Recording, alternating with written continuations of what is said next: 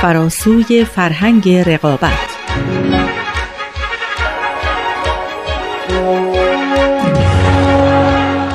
We've literally, as a result, transformed the conditions of our own existence on this planet. But we haven't yet adapted to these new conditions that we live in. And we urgently need to, because until we do, the scale of human suffering and the scale of ecological degradation on this planet will continue to increase.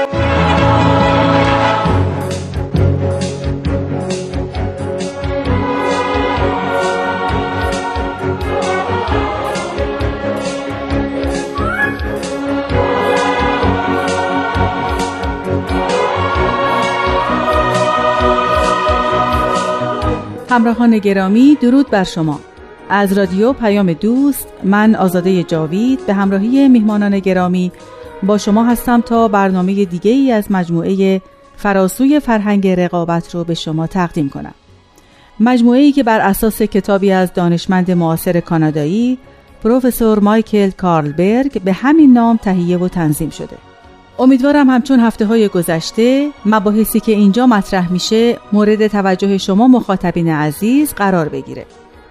پروفسور کارلبرگ عضو دپارتمان ارتباطات دانشگاه وسترن واشنگتن و استاد همین دانشگاهه. او یکی از اولین پژوهشگرانی است که در زمینه عبور از فرهنگ رقابت تحقیق کرده و در همین زمینه کتابی به چاپ رسونده و ما به دلیل بدیع بودن نظراتشون به این مبحث می‌پردازیم. میهمانان عزیز این برنامه برای معرفی بیشتر این اثر و شناخت اهمیت مطالب اون ما رو یاری میدن. جناب مازیار فرح بخش، کارشناس مسائل اجتماعی و خانم سارا حامدی دانشپژوه مطالعات اجتماعی. خیلی خوش آمدید. ممنون من هم تشکر می‌کنم از شما. روز بخیر خیلی ممنون از دعوت شما. دوستان از شما دعوت می‌کنم تا در ادامه ما رو همراهی کنید.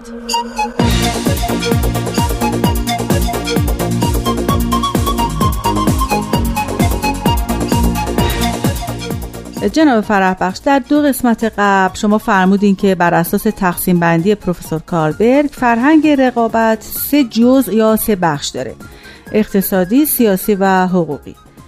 در بخش گذشته جناب عالی اجزای اقتصادی و سیاسی رو توضیح دادین. حالا اگر موافق باشین امروز بخش حقوقی فرهنگ رقابت رو بررسی کنید. بله همینطور که شما فرمودید دو جزء اصلی این فرهنگ امروز ما نهادهای سیاسی و اقتصادی بودن. نهاد سوم هم نهاد حقوقیه. این نهاد خیلی ارتباط نزدیکی داره با نهاد اقتصادی و سیاسی. در واقع این هر ستای این نهادها و این الگوهای فرهنگ امروز ما محصول یه تغییراتی هستند که توی عصر روشنگری یعنی عصر رنسانس در اروپا اتفاق افتاد. می‌دونید ما یک در قدیم یک نظام یونانی داشتیم یک نظام رومی. بعد که مسیحیت غالب شد شاهد یک نظام رومی کلیسایی شدیم که اجزایی رو هم از نظام یونانی داشت. بله. به حال این نهادهایی که امروزه ما داریم تا حد زیادی محصول در واقع همون نظامهای قدیم هستند. یعنی تغییراتی که توی اون نظامها انجام شد. یکی از این تغییرات تغییر جهت بود از مرجعیت دینی و قدرت حکومت به سوی بازار البته توی عرصه اقتصاد و به سوی لیبرالیزم توی عرصه سیاسی. در عین حال اصول دینی که خیلی جزمی بودند خیلی متعصبانه بودند هم به نفع در واقع عملگرایی غیر دینی کنار رفت. تغییر دیگه این بود که نظام های علمی کهنه که محصول همون تفکرات قدیم بود و خیلی اصلا نمی‌شد به بهش گفت علمی به معنی امروزه. اونها هم تبدیل شدن به یک تفکر علمی عقلانی و مبتنی بر تجربه. خب می‌بینید که این تغییرات خیلی مثبت بودند. اینا اینکه شما به مشاهده بپردازید تحلیل کنید بعد از خلال مشاهداتتون از خلال تحلیلاتون قاعده در بیارید فرمول در بیارید و اونو تعمین بدید و تکنولوژی به وجود بیارید. یعنی به عبارت دیگه علمی کار بکنید اینها تمام مثبته. اینکه اگه یکی گفت که من مرجع روحانی شما هستم بعد بنابراین حرف من درسته.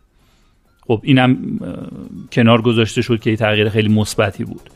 حتی اگه کسی از جنبه اشرافیگری اومد و مدعی مرجعیت شد. میگه من طبقه اشراف هستم بنابراین هرچی که من بگم صحیحه.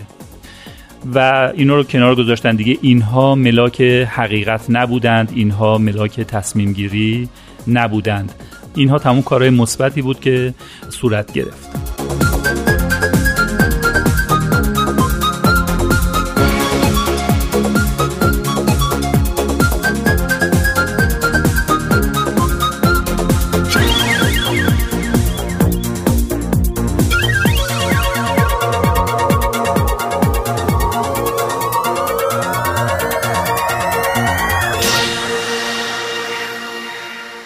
یه رویه دیگه هم وجود داشت که بازم از نظام رومی کلیسایی نشأت می گرفت اونم این بود که در دادگاه ها قضات هم تحقیقات رو هدایت می کردند هم مدارک و ارزیابی می کردند در نهایت حکمم صادر می کردند این هم در واقع تغییر کرد مفهوم هیئت منصفه به یک شکل جدیدتری با یه تغییراتی تایید شد که توی دادگاه ها باشه یعنی تعدادی داور بیطرف رو وارد دادگاه ها کردند. ولی اون سنت یونانی قدیم که بحث و مجادله بود توی دادگاه ها و محاکم قضایی یعنی اینکه با بحث و مجادله و استدلال و رویارویی حرفی و بحثی حق و حقیقت رو تعیین کنند کماکان روش مرسوم قرار گرفت و امروزه هم شاهدش هستیم.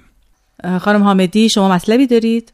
آزاده خانم اگه اجازه بدید من اینجا یه سوالی دارم. بفرمایید. توی صحبت قبلی دیدیم که اون چی که در تئوری برای کارکرد یک نهاد تنظیم میشه. حالا می‌خواد اقتصادی باشه یا سیاسی یا حقوقی ممکنه بعضی از بخشاش یا اجرا نشه یا کمرنگ بشه یا یک سری از پیشفرس های غیر دقیق از انسان و ماهیتش داشته باشه. حالا سوالم این هستش که آقای فرح بخش آیا اینجا هم این اتفاق میافته؟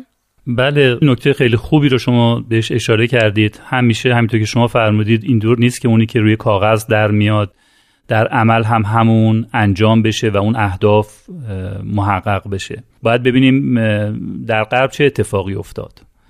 اون چی که عملا و به صورت شایع توی غرب در اومد این بود که جریانات غذایی هم باید مثل جریانات اقتصادی و سیاسی تابع اصول بازار باشه اصول بازار رقابتی. معنیش چیه؟ معنیش اینه که این یک مبارزه علنی هست. یعنی یک جریان حقوقی یک دعوای حقوقی یک مبارزه هست. یک مبارزه علنی بین دو طرف دعوا. خب کی باید اینو هدایت کنه؟ میگن که خود اونها باید هدایتش بکنن. در واقع می‌گفتن که هیچ کسی توی این دعوا به اندازه این دو طرف دعوا برای خودشون دلشون نمیسوزه. یعنی اگه فرض کنیم که یکی از این دو طرف برحق باشند. خب مسلما انگیزه اون طرف برحق برای کشف حقیقت خیلی بیشتر از هر نفر سوم حتی بیطرفی هست که بخواد وارد این پروسه قضاوت بشه. خب یعنی نظر این بود که خود همین دوتا بهتر هستند. حالا بگذاریم از که می‌گفتن که ممکنه اون طرف سوم احتمالا فاسد هم باشه یعنی بیطرف نباشه. یا فاسد بشه. بعد از اینکه وارد شد به تدریج فاسد بشه. خب این تفکری بود که هدایت کرد جریانات قضایی و به شکلی که امروزه می‌بینیم در اومد. چه شکلی؟ پیدایش یک الگوی مبارزه در یک نظام خسمانه حقوقی.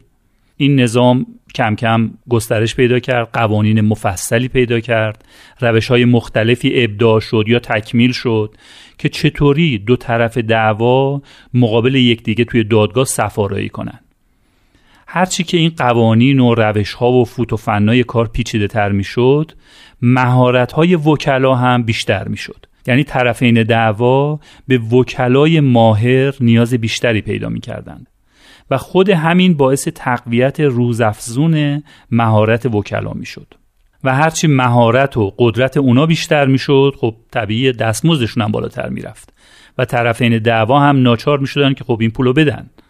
مشخصه که اولین چیزی که اینجا قربانی میشه حقیقته. در واقع وکلا یاد می‌گیرند یا یاد گرفتند که چطور از موکلشون دفاع کنند نه از حقیقت. اونا به شاهداشون یاد میدن که چی بگید و چجوری بگید و چی رو نگید ولو اینکه حقیقت باشه. چرا؟ چون با گفتن اون ممکنه بازی رو ببازید. توی غربی اصطلاحی هست به معنی قربانی کردن دوباره قربانی. یعنی شما شخصی که مورد تجاوز قرار گرفته مخصوصا یا تعدی های دیگه بهش شده اینو وقتی می‌خوان بازجویی بکنن برای اینکه دادگاه و هیئت منصفه رو بتونن تحت تاثیر قرار بدن این بنده خدا رو وادار می‌کنن که مبالغه بکنه. یعنی همون بلاهایی که سرش آورده رو. اولا دوباره بگه. ثانیا خیلی خیلی اگزجره بکنه قلوب بکنه. در واقع عذاب و تلخی اون واقعه رو براش دوچندان می‌کنن. طوری که میشه گفت که دوباره مورد تجاوز قرار گرفته.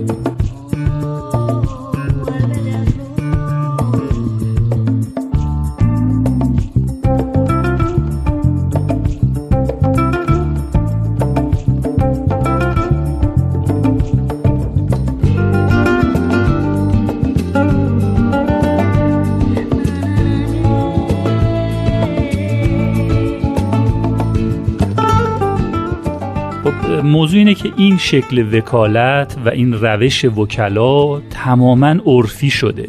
نه تنها قانونیه اخلاقی هم شده. یعنی حتی بعضی از علمای علم حقوق بدون هیچ خجالتی بدون هیچ شرمی رسما اعلان کردن که وکلا تعهد دارند. یه تعهد حرفه‌ای. به چی؟ به اینکه در سر راه حقیقت یک مانع قرار بدند.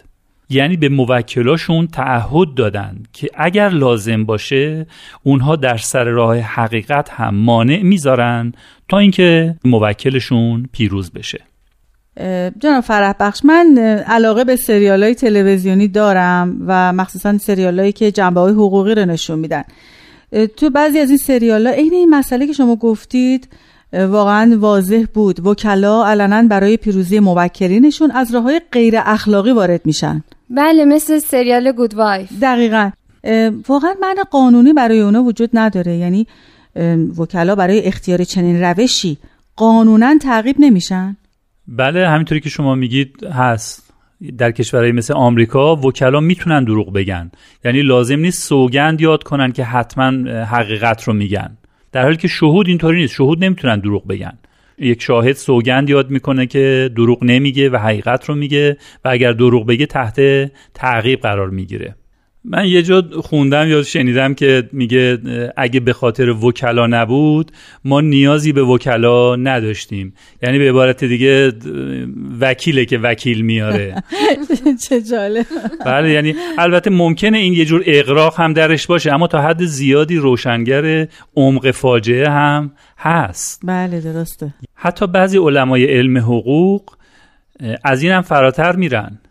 میگن که وکیل حتی خارج از دادگاه هم همینطوره. یعنی میگن وکلا هر کاری بکنن نظام خسمانه فریبکاری رو رواج میدن. فقط نباید طرح دعوا توی دادگاه باشه. ببینید مثلا وکیل داره فرض کنید به موکل خودش برای جوش دادن یه معامله مثلا مشاوره میده. این هم همین حالت رو داره. یا وقتی حتی دارن یه نامه رو تنظیم می‌کنن. خب خیلی همین حالت می‌تونه اونجا هم در واقع اتفاق بیفته.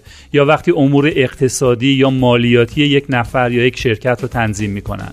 همه یه جوری انجام میشه که تو دادگاه بتونن پیروز بشن و نفع موکلشون تضمین بشه. خب به نظر شما این چیه؟ این همون فریبکاری نیست؟ بله درسته بله. بله همون فریبکاری خصمانه است ولی البته قانونی. و این وکلا این رو در واقع رواج میدن.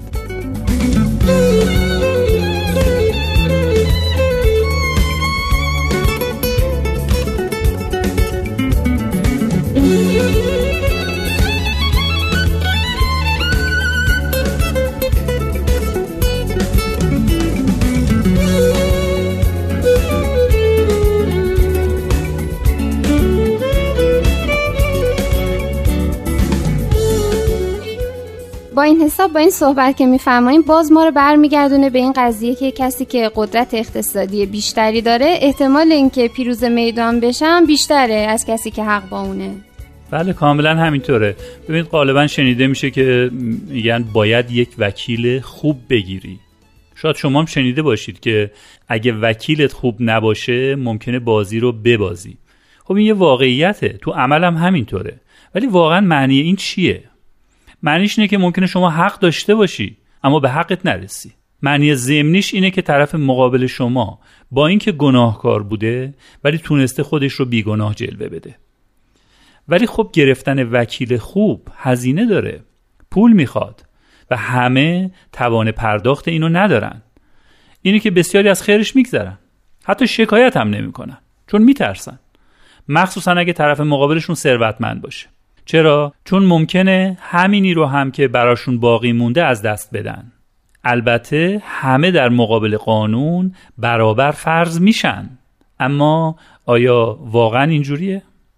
آیا همه در مقابل قانون برابرند؟ یا به قول اورول بعضی ها برابرترند؟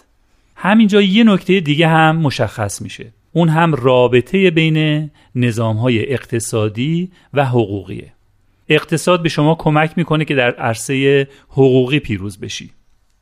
و همین خودش کمک می‌کنه که در عرصه اقتصادی به درآمد خودت اضافه کنی. و این چرخه همینطور به هم کمک می‌کنند و ادامه داره. معیوب به نظر می‌رسه اما ادامه داره.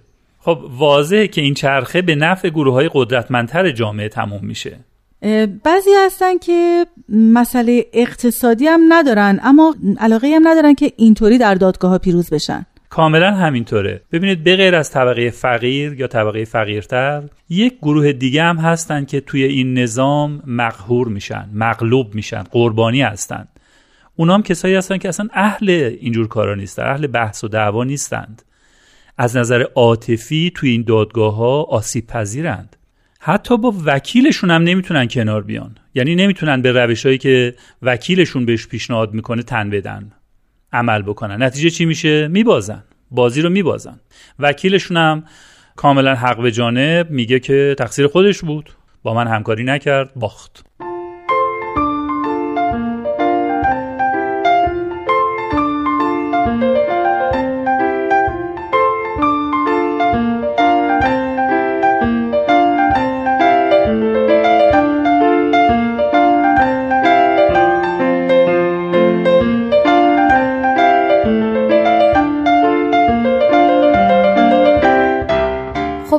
فرح بخش با همه مشکلاتی که این نظام داره چرا پیش که اون رو عوض نمی‌کنه یا تغییرش نمیده؟ خب ببینید فرهنگ رقابتی و مدافعاش اونام برای خودشون دلایلی دارن. ولی این دلایلشون در دفاع از خود این نظام نیست. یعنی نمی‌تونن دلایل قانع کننده ای برای دفاع از این حق کشی ها و بیعدالتی ها بیارن. در واقع خودشون هم به همه اینها کمابیش معترفن. دفاع اونا چیه؟ میگن که ما ناچاریم. ما بین بد و بدتر باید به بد رضایت بدیم. این دفاع اونا ما رو به یاد حرف چرچیل میندازه. چرچیل می‌گفت که دموکراسی بدترین نوع حکومت البته بجز اونایی که تا حالا امتحان کردیم. یعنی بده اما ما چاره دیگه ای نداریم. شر اما لازمه. مدافعین سیستم حقوقی فعلی هم همینو میگن. میگن این سیستم بهتر از سیستم قضاوت های خودسرانه قاضی محوره. یعنی اون سیستمی که توش قاضی همه کاره بود. هم تحقیق می‌کرد هم مدارک رو جمع آوری می‌کرد. هم این مدارک جمع آوری شده رو در واقع بررسی می‌کرد تحلیل می‌کرد ارزیابی می‌کرد و در نهایت هم رأی می‌داد و یکی رو مجرم و یکی هم بیگناه اعلام می‌کرد. استدلالشون همینه. یعنی سیستم ناعادلانه امروزی رو با سیستم قدیمی قاضی محور مقایسه می‌کنن و به این یکی رأی میدن. یه چیز دیگه هم میگن. میگن اگه هیچ کدوم از این دو سیستم هم نخوایم فقط یه راه دیگه باقی میمونه. اونم خشونته. چیزی که نمود بارزش رو میشه توی دوئل کابوهای آمریکایی دید. در اون زمان قدیم توی غرب وحشی کی حق می‌گفت؟ هر کی زودتر هفتیرش رو می‌کشید. میگن که اگه ما نتونیم تو دادگاه مشکلمون رو حتی اینجوری حل کنیم ناچار باید بریم توی خیابون و با خشونت حل کنیم. بنابراین این سیستم فعلی بهتره. چون اولا مبارزاتش عاقلانه است و در هر حال بر اساس استدلال دادگاهی صورت می‌گیره و در ضمن آری از خشونت هم هست. خب این استدلال یه فرض معیوب داره. در واقع یک مقالطه آشکاره. فرض غلطش اینه که راه های موجود فقط همین دوتا راه هستند. در حالی که جایگزین های اقلانی هم وجود دارند که هم غیر خسمانند و از هر دوتا گزینه بالا هم مطلوب ترند خب تنز قضیه اتفاقا اینجاست که اکثر مردم می‌دونن. یعنی حتی اکثرشون حس کردن که این نظام و این مبارزات حقوقی این شکایات دادگاهی اغلب به نفع گروه های قدرتمندتر اجتماعی تمام میشه. اما بازم این گزینه به عنوان شر لازم پذیرفته شده. خب حالا اگر بخوایم به همون تقسیم بندی قدیمی که آقای کاربرگ مطرح کرده بودن در مورد قدرت و برابری و نابرابری ما اینجا می‌تونیم ببینیم که توی دادگاه ها توی محاکم حقوقی و قضایی امروز قدرت ها نابرابر فضا خسمان است. یعنی همون حالتی که باعث می‌شد روابط قدرت به شکل پاور اوور یعنی قدرت بر یا قدرت بر علیه جلوه کنه. حتی در مواقعی که نزاع و جدال بین طبقات قدرتمندتر واقع میشه. یعنی فرض کنید دو تا گروه خیلی قدرتمند میرن و با هم توی دادگاه حضور پیدا می‌کنن. خب اینجا قدرت تقریبا برابر هست اما چون فضا و روابط کماکان خسمانه هست اونجا هم ما شاهد در واقع ناکارآمدی و ناکامی هر دو طرف خواهیم بود.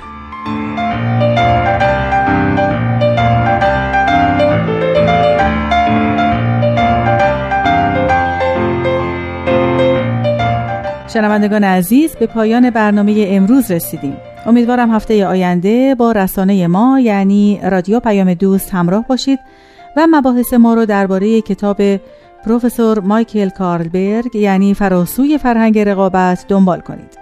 از مهمانان برنامه جناب مازیار فرح بخش و خانم سارا حامدی هم برای حضورشون سپاس گذارم من هم از شما تشکر می‌کنم. خیلی ممنون. تا بعد بدرود.